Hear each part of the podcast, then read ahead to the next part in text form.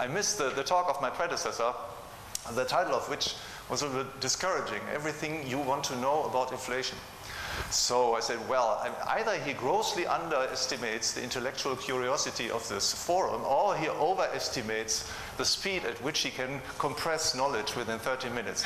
So my, my talk now is, is based on the hypothesis that he did not manage to talk too fast within 30 minutes. And we'll talk about the culture of inflation. It's a subject uh, of great interest that has the importance of which has been realized as from the 19th century. So if we read important um, 19th century economic uh, uh, monetary theorists such as William Gouge or uh, Charles Holt, uh, so they, they always comment and says, yes, uh, these inflationary practices have even uh, uh, important cultural uh, impact on society, so consequences that do not concern prices and the organization uh, of, of, markets and so on, but uh, reverberate more generally on the behavior of the population. But then they didn't elaborate really very much. And uh, astonishingly, in the 20th century, few economists have tackled the, the, subject. Many have said, yes, it's an important subject, but we won't even start going into this. So I wrote a little uh, chapter in my book, The Ethics of Money Production, which was uh, first published uh, in German in 2007 and then the English manuscript in 2008 and added another chapter with some new stuff on the ethics, on, uh, on the cultural consequences of inflation in my German language book, uh, Krise der Inflationskultur, which hopefully will appear uh, maybe next year in an English translation. The translation is already there, but I was uh, too lazy or did not have time to, uh, to, to turn it into the final manuscript. So we uh, have uh, the culture of deflation. Maybe it's useful to start with a few definitions. You will forgive me, I'm a, I'm a professor, so it's a professional bias, right? So I'd like to say a few words about what we mean by culture and what I mean by inflation. So uh, culture I would define quite generally as uh, the totality of the way we do things, the way we think, uh, the way we talk, the way we behave, the way we go about different things that are essential for human life, the way we dress, uh, different ways to dress, uh, different ways to eat, different things you can eat. Uh, what we consider to be problematic, how we go about solving problems, and, and so on. different ways of doing this, and this, the totality of which reflects uh, culture. I cannot say that the way Europeans dress or traditionally have dressed is in somewhat, uh, some respects superior to the traditional Turkish way of dressing or Arab way of dressing, but it's just a different way of doing it. So, um, in economic analysis, what can we say about, about culture? Uh, of course, we can could develop a theory of the production of culture. Nobody has done this so far, as, uh, to my knowledge, from an economic point of view. But what I'm mostly interested in uh, are the cultural differences that result from government interventions. And these can be explained in a comparative way, right? So we can uh, compare the changes in behavior and the change, changes in attitude that result from interventionism as compared to behavior, attitudes, and so on that would exist without those interventions. Right? So you have some dispositions that exist anyway. Right? So people are more or less, uh, more or less strong time preference, for example. In government interventionisms, uh, interventions, not in all forms, but in most forms, tend to increase uh, the preference for the present, so increase uh, uh, time preference. Inflation, a second term. Inflation in uh, mainstream economics is defined as a, a, permanent, more or less permanent increase in, in the price level. Uh, in Austrian uh, circles, uh, this uh, definition is not considered to be particularly useful. I mean, you, as, as, a definition, it's, it's impeccable, right? You can define the word in this way, and it is perfectly uh, meaningful. but Austrians prefer, as a rule, another definition, which, at the heart of which is the, the notion that um, there can be such thing as a politically induced increase of the money supply. Governments can intervene to increase the money supply uh, to a level that is higher than the level it would have reached otherwise. Uh, so this is the, the, starting point of the theory of monetary uh, interventions. Why do government do this? Well, as a rule, because they themselves profit from this. Right? These are the famous Cantillon effects. And they uh, uh, justify uh, these interventions in terms of various theories that we deal with at the universities. Uh, in which they explain why such interventions are beneficial from an overall point of view. Now we, will leave this out uh, in uh, this afternoon, in my talk at any rate. Uh, so I'm not concerned about the reasons why interventions might or not be beneficial from an overall point of view. So my point is simply that uh, if we want to talk meaningfully about inflation, the most suitable to go about this is to uh, understand this as a consequence of monetary interventions. So what I'm really talking about this afternoon uh, is the culture of monetary interventions. What kind of cultural difference or cultural impact do monetary interventions have? Now, there are uh, actually a great number of different uh, consequences, and I'm not quite sure what the most suitable way to classify those uh, would be. Uh, in my books, I just uh, uh, listed them, so it's more of a bullet point list, right? Different sections within the chapter, seven, eight major points. And today I would like to maybe uh, propose three uh, major types of consequences. I wouldn't say this is a definite classification, but uh, one that could be retained anyway. one concerns the consequences that, uh, that, result from the fact that inflation always benefits a, a special class of beneficiaries.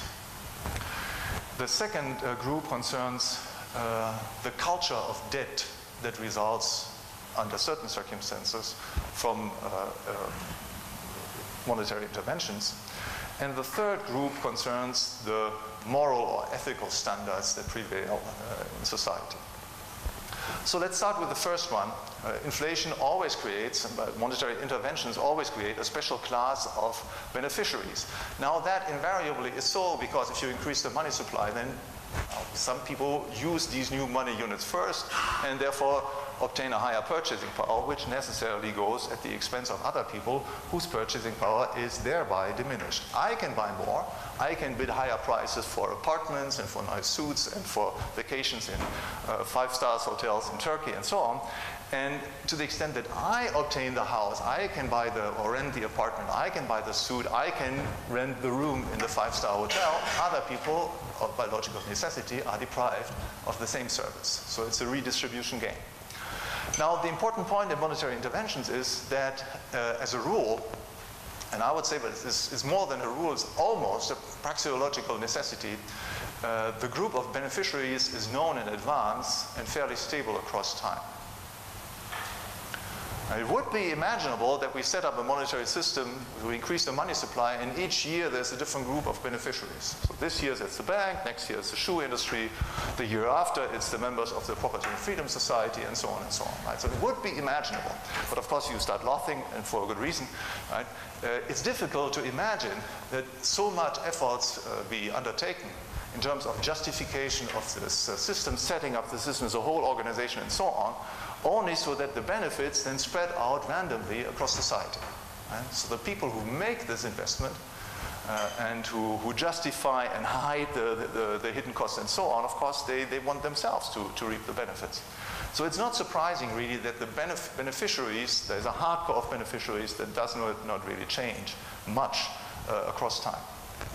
Now, who are these beneficiaries?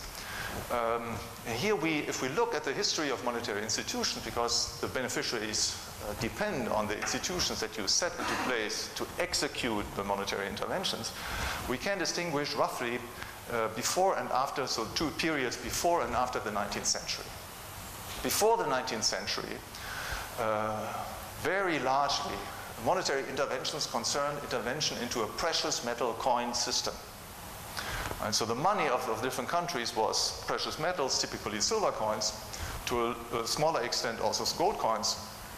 And the government intervened in the monetary system typically by debasing the coinage. That is, it mixed um, uh, the coins with uh, uh, base uh, alloys of a lower value so as to profit, so as to pocket the difference. Uh, one uh, member of this uh, meeting was so kind to give me actually three uh, coins, four coins from uh, Costa Rica. Who is who's the gentleman? You, yes, yeah. Thank you very much. Could you uh, tell me your name again? Sebastian. Sebastian, yeah. What, what's the family name? Ortiz. Ortiz. Ortiz. Okay, so that's, my, that's what my students will have to learn. Sebastian Ortiz, benefactor of economic students in Angers. Right? So he gave me coins of recent times, right? With a nice silver coin from the mid-1970s was a pretty full-bodied silver coin, and then debasement, right? So the, the coin uh, becomes smaller, has a higher denomination. Uh, first it has a higher denomination, and then the same coin becomes smaller, right? So it's the typical debasement uh, uh, process, right? Even still alive in those countries that have some uh, precious metal coinage. So this was by and large um, uh, the way things were handled until the end of the 18th century. And so the main beneficiaries were invariably those who were running the, the mint, uh, and which was typically in the hands of the government. Right? It was the, the, king, the prince, and, and uh, democratically organized societies was the government that ran the mints. Now, as from the 19th century, an institution that has uh, started uh, to become uh, noticeable in the 17th century, namely banking, especially, especially, fractional reserve banking, so banks that produce money tickets, money representatives based on uh, the uh, precious metal coinage, be, became important and came to dominate the production of uh, money, now in the wider sense, including money substitutes, in all Western countries.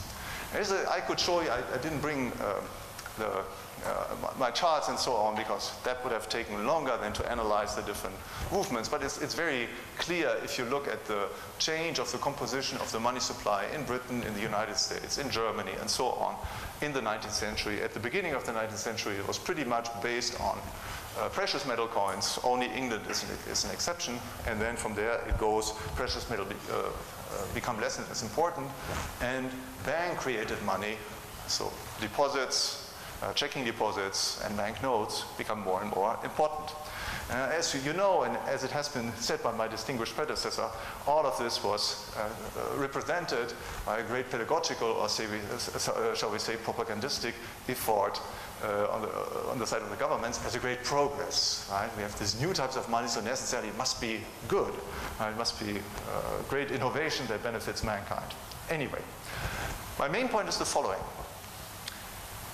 In this process, the creation of money no longer uh, uh, lay in the hands of the government. Now we have a distinct group from the government, a private group, that suddenly, just like the government itself, received an, uh, an artificial source of revenue, a source of revenue that did not spring from typical uh, market activity, productive activity. So you produce something, you sell it. You provide a service and you sell it and so on. You work for something and you sell it. So here we have a type of revenue that is created out of thin air, the ex nihilo creation of money, and provides revenue just to, to a group of people without corresponding services, just as the government by taxing the population or by using uh, the debasement process before earned additional revenue that was not based on any services or any production. Right. So this is noteworthy and is certainly a, a, reason for the sudden popularity of uh, fractional reserve banks in the 19th century. Right? It, uh, because it, it, became popular because everybody could become a banker. And in fact, we see uh, during the 19th century various sprouts of uh, uh, the creation of commercial banks that were created in the hundreds and in the thousands. Right? In the early uh, 19th uh, century in the US and then also in Britain, uh, and then later on, same thing in Germany, France, and so on. Right? Not in all periods, but for example, in France, it was during the Second Empire, so 1850 to 1871, right, that the uh, banking business was liberalized, and pretty much everybody who wanted could set up a bank. Right? So people were enthusiastic. Yes, riches for everybody. Right? Was uh, uh Right? The banking profession was uh, a state-sponsored uh, profession just like uh, lawyers and medical doctors. Also were under the protection of the government and was by the, uh, the, the, the tr uh, tr Trinity, right, the much decried uh, Trinity from, the, from a Marxist point of view, right, of the new, uh, new bourgeoisie that had usurped the position of power of the former nobility. Right. So we have a popular activity with uh, incomes out of nothing, special class of beneficiaries. And because of this uh, special class of income, it's not surprising that we have the slow emergence, not from one day to another, but the slow emergence of some sort of a shadow government. And as uh, a further consequence, then the removal of ultimate decision making in politics from the political scene, from the visible political scene. Because then, as a consequence of this new source of revenue that came into existence, which was in competition with tax revenue, right? Uh, it became more, more important for kings, princes, parliaments, and so on to have access to this funding. Right? And that was not discussed in the public forum. So we have a distinguishing feature of our own day. Right? So sometimes we have the, the impression, well, every four years, every five years, we can elect a new government, but uh, nothing, nothing really changes, and uh, the, the, program that they announce is not put into practice, and so on. All of this is a reflection of this uh, proce uh, process, certainly not, the own, not only caused by this process, but also caused by this pro process. I come to the second group of consequences, the culture of debt. Uh, the age of fractional reserve banking that became, began in the 19th century uh, went uh, in hand with an increased fragility of the banking sector. Before the 19th century, banks were few in number and they, they tended to be well financed, that is, uh, they had relatively few debt and uh, uh, important uh, treasuries, important liquid means. then starting in the 19th century, as fractional reserve banking grew large, the banks reduced their um, equity, that is, they went into more debt and they uh, kept less cash on hand to satisfy redemption demands. So they became more fragile, more vulnerable to shocks coming from their customers. And uh, at the same time, they also became more interdependent. And if one bank goes bankrupt, it is typically in commercial relations with other banks, either directly uh, because they receive credit from other banks or indirectly through common customers. Uh, so uh, a bank that goes bankrupt entails the bankruptcy of other banks, especially if they are uh, not uh, well endowed with equity and so on. So with this fragility and this interdependence, we have the new phenomenon of banking crisis, which in fact is a phenomenon of the 19th, which starts in the 19th century. Before the 19th century, we didn't have any systematic banking crisis. We had occasional banking crisis, seemingly rare unheard of events. Right? There was a famous banking crisis in France in the 1710s. Uh, there was a, a, monetary crisis in the US, right, the inflationary continentals, and the revolutionary circumstances, so un, uh, exceptional uh, circumstances. As from uh, the 19th century, so starting after the, the, Napoleonic Wars, banking crisis became a regular feature of uh, Western economic development. And it is a fruit of the fractional reserve banking system. Now, crisis uh, invariably entailed different sort of responses, and there are three uh, or four major categories of responses that we always uh, got. One was uh, process of centralization, so banks either uh, merged to, with, to be able to be better withstand the crisis situation, or they were helped out by uh, centralized institutions like central banks. There was greater uh, dependence uh, between them and vis-a-vis -vis a central organization, and um, they were regulated to an ever greater extent. And because the, the, the, government, in helping banks out, uh, felt uh, obliged, morally obliged toward the population to justify uh, uh this help, and so at the same time they introduced uh, greater banking regulation. So we have a cultural feature of the financial industry, which was always very strongly regulated, or increasingly regulated so in the 19th century. Now, before uh, World War II, uh, this movement was limited to the financial sector. Right? we have this movement of ever greater regulation, uh, ever greater socialization, if you wish, going in hand with ever greater uh, dependence vis-a-vis -vis a central institution and going in hand with ever greater fragility, but limited to one sector of the economy. So the real sector was not really concerned. Households were not really concerned. Governments were concerned to a, a stronger extent, but rather limited. Now, what happened after uh, World War II was that this type of behavior that we find in fractional reserve banking and the type of uh, uh, consequences were generalized to the rest of the population. Why is this? it was a consequence of the fact that money production, so monetary interventions, were pushed to such a quantitative level that uh, a permanent increase of the price level resulted.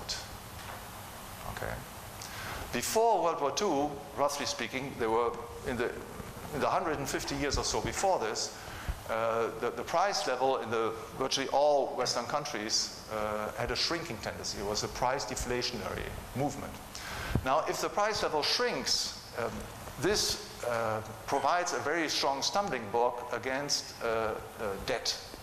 Right? If you take out debt today and you know you have to pay the same sum, whatever, $1,000, $100,000, uh, tomorrow or next week or next year, and you can expect that the price level will be lower than, than today, so you have to pay back in a money that has more purchasing power than the money that you lend out today. Um, things, so under such circumstances, there is no strong incentive for you uh, to go into debt. Quite to the contrary, you have a very strong material incentive to avoid debt as far as possible. Right? Does not mean that companies might not go into debt because even though they have to pay back uh, money at a higher purchasing power, they might earn, thanks to the credit, much more money than before. But for a household, it's typically not the case. For a government, it's typically not the case. Right? So what happened after World War II is that money production was pushed to such a level that a permanent increase of, of the price level resulted in virtually all countries. Under such circumstances, it is worthwhile for people to go into debt. Right? You take out a credit today, if you can expect that the price level always increases in the future, you can expect your own revenue to increase even if you do not become smarter in the, in the, course of time. Of course, we all do become smarter in the course of time, but I say even if you don't, and you stay just as dumb as you are today, right? Thanks to the general increase of the price level, it might uh, be a repercussion on your own revenue, which is likely to increase. Therefore, you will be in a better position to reimburse any credit that you've taken out in the past. So this kind of behavior then, uh, or this kind of incentive exists for all sectors. It exists for governments, and governments can anticipate that their future tax revenue will be higher than today, so they can take out more credits in the belief that um, uh, their tax revenue will be higher tomorrow, so they can pay all this credit back. Plus, they know, of course, that also the central bank is behind them. Uh, households have the same incentives. Right? We can expect our revenue to increase, therefore we have a strong incentive to go into debt. Uh, therefore, young households, as soon as there's any permanent income in the family, take out a credit, buy a house, buy an apartment, right? and then pay back uh, the, the, the, debt at ever less pain because their revenue increases. And firms uh, do the same thing for the same uh, reasons. Right? So we get uh, the phenomenon of, of, the financialization of the economy. The non-financial uh, agents behave increasingly just like banks. Right? What does a household do that takes out a credit in order to buy a, a house? Right? In financial language, that would be called a leverage. Right? The household leverages its own current spending thanks to credit. It's a financial behavior. Uh, firms do the same thing. And firms, uh, especially in America, a little less so than in Europe, they did uh, another thing, especially in the past 30 years. They um, invested an ever greater share of their um, uh, capital in financial assets. So if you look at the balance sheets of US uh, non-financial companies, you will see that uh, in the case of corporations, about 40% of the capital today is invested in uh, financial assets and not in equipment, uh, machinery, uh, and so on, right? vehicles. It's an amazing fact. So this is called financialization. Right? Financialization is a consequence of monetary interventionism. And Marxist scholars who are not interested, contrary to Marx, in the monetary system, have difficulties understanding this. Right? So it just falls from the sky. It's a new mode. It's a new mutation of the capitalist system that somehow drops out of nothing. It's just there because there's always some progress, are productive forces and you don't know about. But it is a direct consequence of monetary interventionism.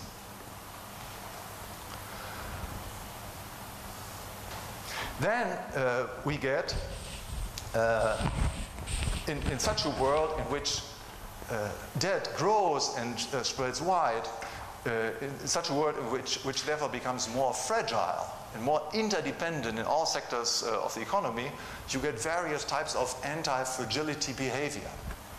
And for example, one uh, uh, uh very you know, financial uh, uh, anti-fragility behavior is the great increase of the exchanges on the so-called derivative markets. I won't go into the detail, but it's very clear, right? The growth of derivative markets, which is works, works like some sort of insurance against price changes of uh, shares and of, uh, of bonds and so on, is directly related to this ever greater debt.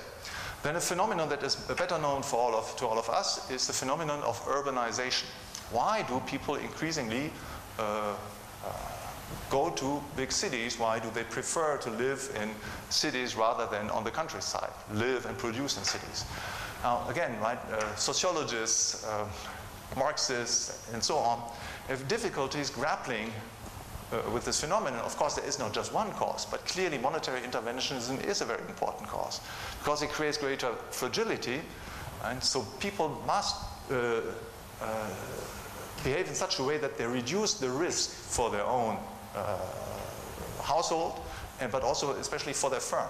So they flock to uh, urban centers because for a firm, right, you have a greater pool of suitable suppliers uh, in, in, the urban center, you have a greater pool of potential cu uh, customers. And therefore, you reduce the risks related to your uh, current operations. Same thing for a household, right? You, you cannot um, uh, withstand any significant period uh, of, of time, months, years without income because you need to serve huge debts that you've taken out to pay your nice house or your nice apartment. So you need to stay close to fairly reliable labor markets. If you live in a little village outside of the country, there are few employers, you're dependent on just one or two of them. Uh, and if they go bust or they go out of business or the business uh, diminishes, well, you, uh, your, your ability to, to serve your, your debt might be uh, impaired. Right? So therefore, you have a very strong incentive to remain close to urban centers where you have access also to medical infrastructure and so on and so on. Everything that helps you keep going. Then uh, one rather surprising um, uh, consequence that I've discussed in my, my, my German language book is uh, that uh, as a consequence of monetary intervention in a debt economy, architecture tends to become more ugly. Okay, so there's the economics of ugliness. Uh, why is this? Well, um, if we have no debt, right, then in, you build a house, you set up a house, uh, then uh, of course you, because it's a long-term investment that will benefit yourself now, but also future generations of your family, you try to build the house up to the best uh, standards, up to your own taste, which, because you have money, is likely to be more developed than uh, the taste of uh, previous generations of your family that were just peasants and had to live from day to day, so couldn't educate themselves and so on. So you have refined taste and you have nice architecture, uh, original architecture, idiosyncratic architecture, but something, some, some, something nice. Now, um, uh, if you are heavily indebted, then of course it becomes very Im important for you that your assets, among which are, uh, is real estate, uh, be as liquid as possible. Right? So it becomes important that you be able to sell uh, your house, your apartment, uh, as, as quickly as possible in case there is a financial emergency. Now that means, of course, that if you buy the house or if you build the house, uh, it's no longer your own taste that is primordial, but it's the taste of what you expect to be the average buyer on the market. And so the whole orientation changes. It's no longer the refined taste of uh, people who have uh, education and so on, but it's what's supposed to be the average taste of everybody who's likely to buy this. Right? So things become more standardized, more marginalized, and uh, yeah, in a word, less appealing, shall we say, ugly. And of course, the, to top it all off, the, the, worst, of course, as soon as the government gets involved with public housing projects and so on, then I won't go into this. Right? So, uh, a last uh, consequence of this that I might mention is uh, the increasing feminization of the, the workforce. Now, again, there, there are different uh, aspects here, but um, now uh, it's a little bit more speculative because as an economist, I'm of course not uh, particularly qualified to express myself on, as we shall say today, gender differences, right, sex differences. but I, I'm just talking from my own observation and what I read here and there.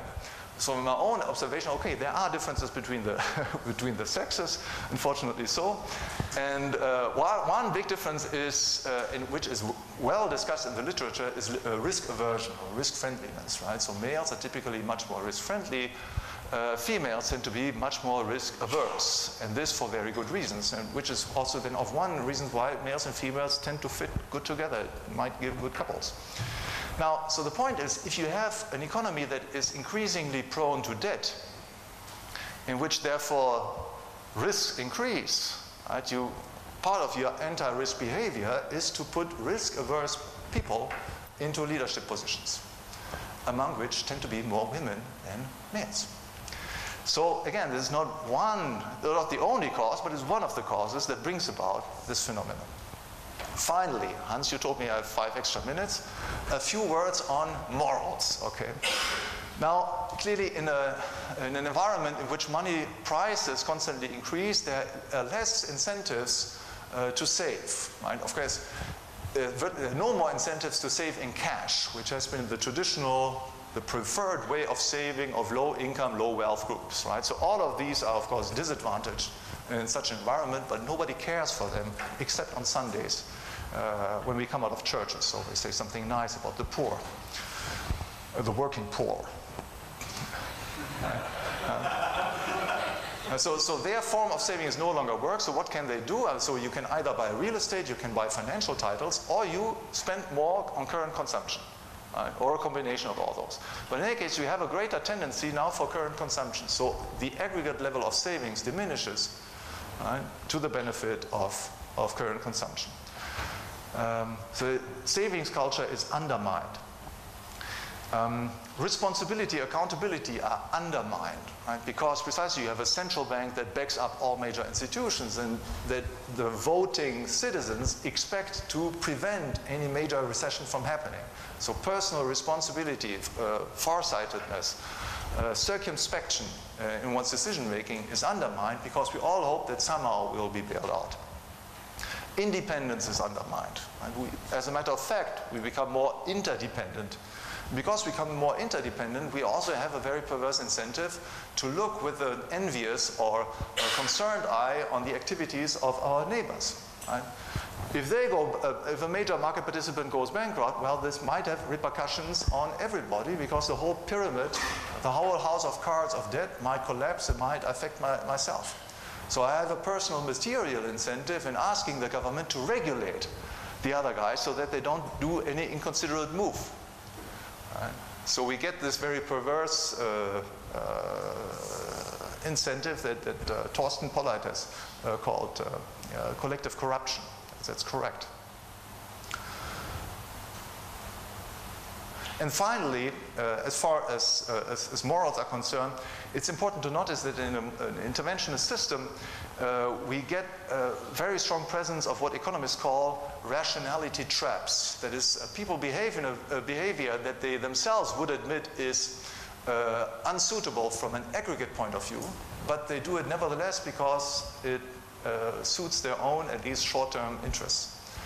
Uh, an example is uh, the flooding of people into uh, the financial uh, sector, right? So people looking for employment in the financial sector. From an aggregate point of view, it's clear that uh, this is not beneficial, right? If, if more people are shuffling around money, because by and large that's what you do in the financial sector, uh, rather than be, uh, providing services that you could buy with money, right? So rather than becoming a baker, a shoemaker, uh, somebody who knows something about road, road, construction, engineering, and so on, right? So less people have, have, an incentive to do this, and more people have an incentive to go into the financial area. Even though they know that from an aggregate point of view, it's, it's not conducive to greater well-being, but for them personally, right, they can place themselves in this way among the winners of the redistribution process that goes on thanks to monetary interventionism. Uh, so it's a typical case of a rationality trap. And these are very wide, very numerous uh, in uh, interventionist uh, economy. Now, rationality traps, as you can imagine, are of course debilitating. Right? So they're discouraging uh, for the, the, the, moral orientation of individuals, right? You uh, say, well, on the one hand, I should be doing this, but I'm really drawn to uh, this other activity. Why doesn't it pay to behave in a moral way? Uh, uh, so I've come to be, got to become a swine, right? And so to say, in order to, to earn my living, whereas I should be doing something, something nicer and so on, right? So we have uh, this debilitating effect, um, and which, of course, is devastating from a moral point of view. Right? If it no morals in the traditional uh, perspective is precisely what helps us to be successful in life. Right? Good morals, well, should pay the bills not immediately, but in the long run. Right? Good morals help, uh, help us to lead a successful life finally, and ultimately to get us in heaven if it's really perfectly done. Right? But in an interventionist system, there's a permanent conflict between what should be done from an overall point of view and what is in your short-term interest to do. Right? And that, of course, and that's the last consequence, is of course it can lead to, well, inner conflicts and uh, depressions. So these again have many uh, causes. One, one are the, the rationality traps that constantly create inner conflicts within uh, individuals. So to make it short, then the culture of inflation is characterized right, by greater uh, ugliness and greater depressions various other uh, nasty economic consequences, more than enough to get rid of them. But uh, I cannot give you the full picture. All you need to know and all you want to know about uh, the culture of inflation within uh, almost 40 minutes. So I need to follow up next year or somewhere like this. Thank you very much for your attention.